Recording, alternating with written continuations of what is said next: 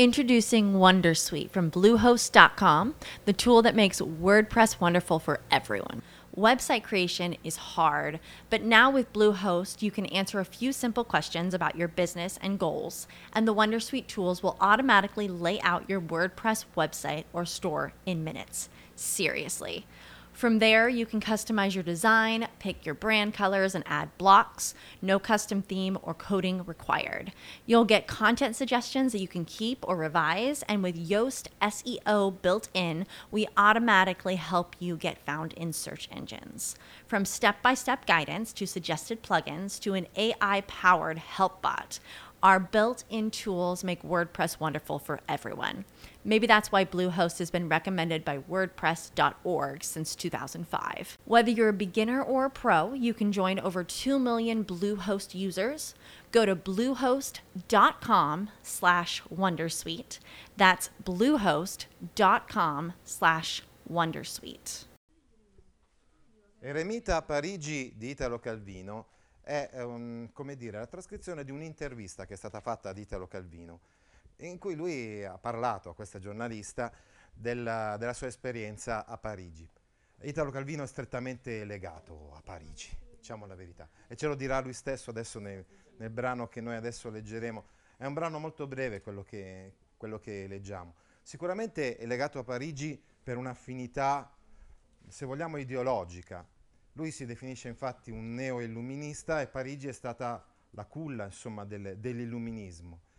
Eh, e poi perché a Parigi c'erano alcuni ar- artisti e autori che sono stati punti di riferimento per Italo Calvino, in particolar modo Raymond Quenou, eh, Quenou credo che si dica. Un, era uno scrittore francese molto amico di Italo Calvino e che lo ha aiutato molto nella fase combinatoria, cioè quando lui ha scritto ad esempio Le città invisibili, o altri testi come Una notte d'inverno viaggiatore, eh, in cui eh, in un certo senso era come se facesse un gioco no, di combina- il, il, castello dei destini incrociati, per esempio, facesse un gioco di combinazioni nei suoi, eh, nei suoi romanzi, chiamiamoli così.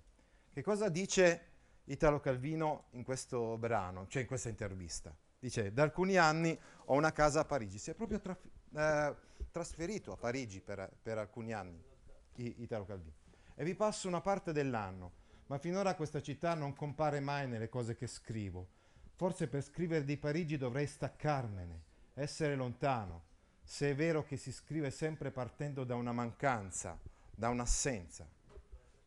Quindi è vero, ama Parigi, ama, ama tantissimo Parigi, ma non, non ha mai eh, parlato insomma, di Parigi direttamente nei suoi romanzi, ma sicuramente abbiamo detto molti artisti hanno ispirato, molti artisti francesi e lo dice infatti Parigi per me come per milioni di persone d'ogni paese è stata una città immaginata attraverso i libri, una città di cui si appropria, ci si appropria leggendo. Si comincia da ragazzi coi tre moschettieri, poi coi miserabili, contemporaneamente o subito dopo. Parigi diventa la città della storia, della rivoluzione francese, più tardi, nel procedere delle letture giovanili, diventa la città di Baudelaire, della grande poesia.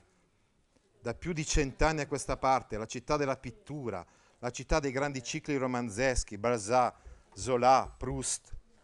Ecco, per esempio, Ernest Hemingway ha scritto un libro che, Ernest Hemingway ha scritto un libro che si intitola Fiesta Mobile, in cui ha descritto la città di Parigi, soprattutto la, la città di Parigi tra la prima e la seconda guerra mondiale. Era un crocevia di artisti, eh, di, di, scrittori, appunto.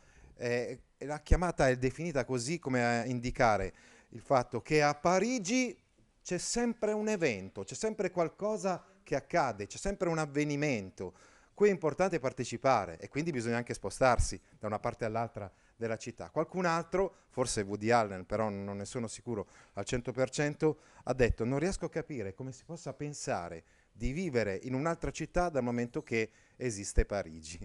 Come dire che Parigi è, è sempre stata un polo di attrazione per tantissimi artisti e anche per tanti scrittori.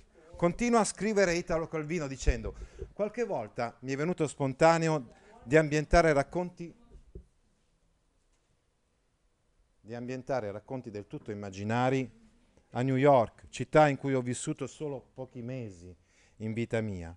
Chissà, forse perché New York è la città più semplice, almeno per me, più sintetica, una specie di pro- prototipo di città, come topografia, come aspetto visuale, come società, mentre invece Parigi ha un grande, spre- ha un grande spessore, ha tanta roba dietro, tanti significati, forse mi dà un po' soggezione.